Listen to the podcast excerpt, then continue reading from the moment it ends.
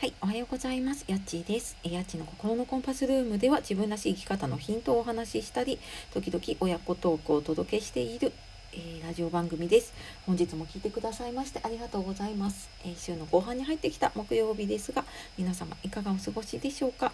えー、いつもね、聞いてくださっている方、えいいね、コメントとかね、レターとか、えっ、と、送ってくださる方、本当にありがとうございます。はい。えーとですね、今日は弱みを強みに変える簡単な方法っていう話をしていこうと思います。で、えーと、ついついね、あの、普段、私もそうなんですけど、こうなんか自分にはいいところがなくて、他の人と比べてばっかりしちゃうんだけど、私も強みが欲しいなとか思うことってありませんか？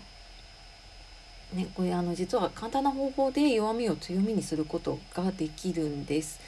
で心理学とかではねリフレーミングとかって言われている、まあ、そんな方法を使うことで本当難しいことしなくてもね自分が短所とか弱みだなって思っていることが実は長所だったり強みだったりっていうことに変えることができます。でなんか私もやっぱりね時々これ意識してないと忘れちゃうんだけれども今回ちょっとあのメルマガ用に動画を撮ろうと思っていた時にやっぱりなんかこの話一番なんか役に立つかなと思って思い出しながらねいろいろ資料を出したりとか、えー、と自分の頭の中のね引き出しを出してきたので、えー、ちょうどいいなと思ってちょっとお話をしようかと思います。で普段やっぱりそのフレームいろんな人はねフレームまあそうだな眼鏡とかサングラスとかかけると見える景色違いますよねなんかそんな感じで人が物を見る時とかってやっぱフレームを通して見てるんですよねでそれを変えてみるとやっぱあの意味が変わったりとか反応とか行動が変わっていくので、まあ、結果的にねその、えーと、自分の人生における結果が変わってくるっていうことがね起こってきます。でこうやってなんか無理やりそのえーと、ネガティブなことをねポジティブにするっていうわけじゃなくってその自分にとってネガティブだなって感じるものを疑ってみるっていうのかなネガティブなものをちょっと揺らしてみる本当にそうなのかなっていうふうに思あのそういうふうにやってみるとちょっと違う見方がねできるようになるかなって思っています。うん、あの私以前ねその NLP という心理学のセミナーに行った時に最初全然これができなくってなんかそこでまた自分でへこむんですよね。あだから私ダメなんだ私柔軟性がないんだ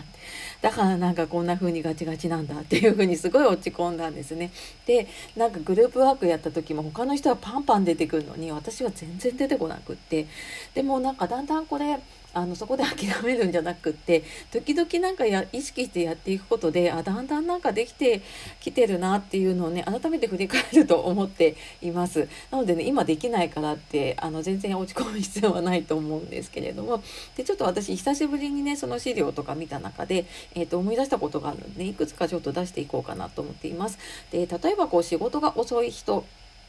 でね、あのやっぱり自分がそうだとちょっと気にすると思うんですけれども違う言い方にしてみるとね例えば丁寧に仕事をする人とも言えるしであと意志が弱いなって思っている人で見方を変えると柔軟性とか協調性があるっていうねすごく強みになるっていうその見方もすることもできますよね。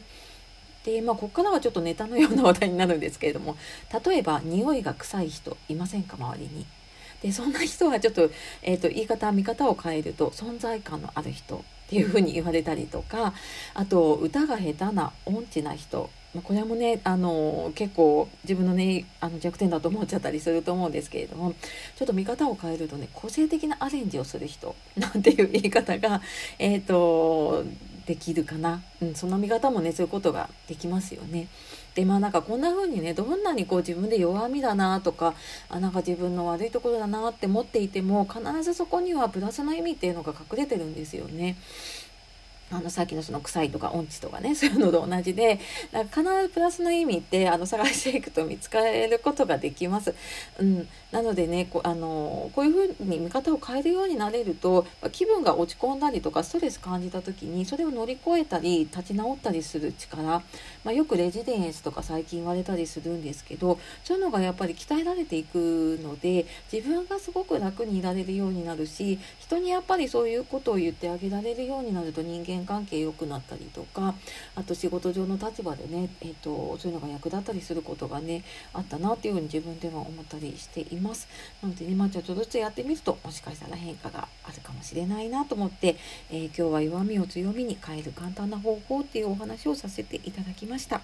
えー、今日もね最後まで聞いてくださいましてありがとうございました。では皆様素敵な一日をお過ごしください。えー、また次の配信でお会いしましょう。やっちがお届けしました。さようなら、またたね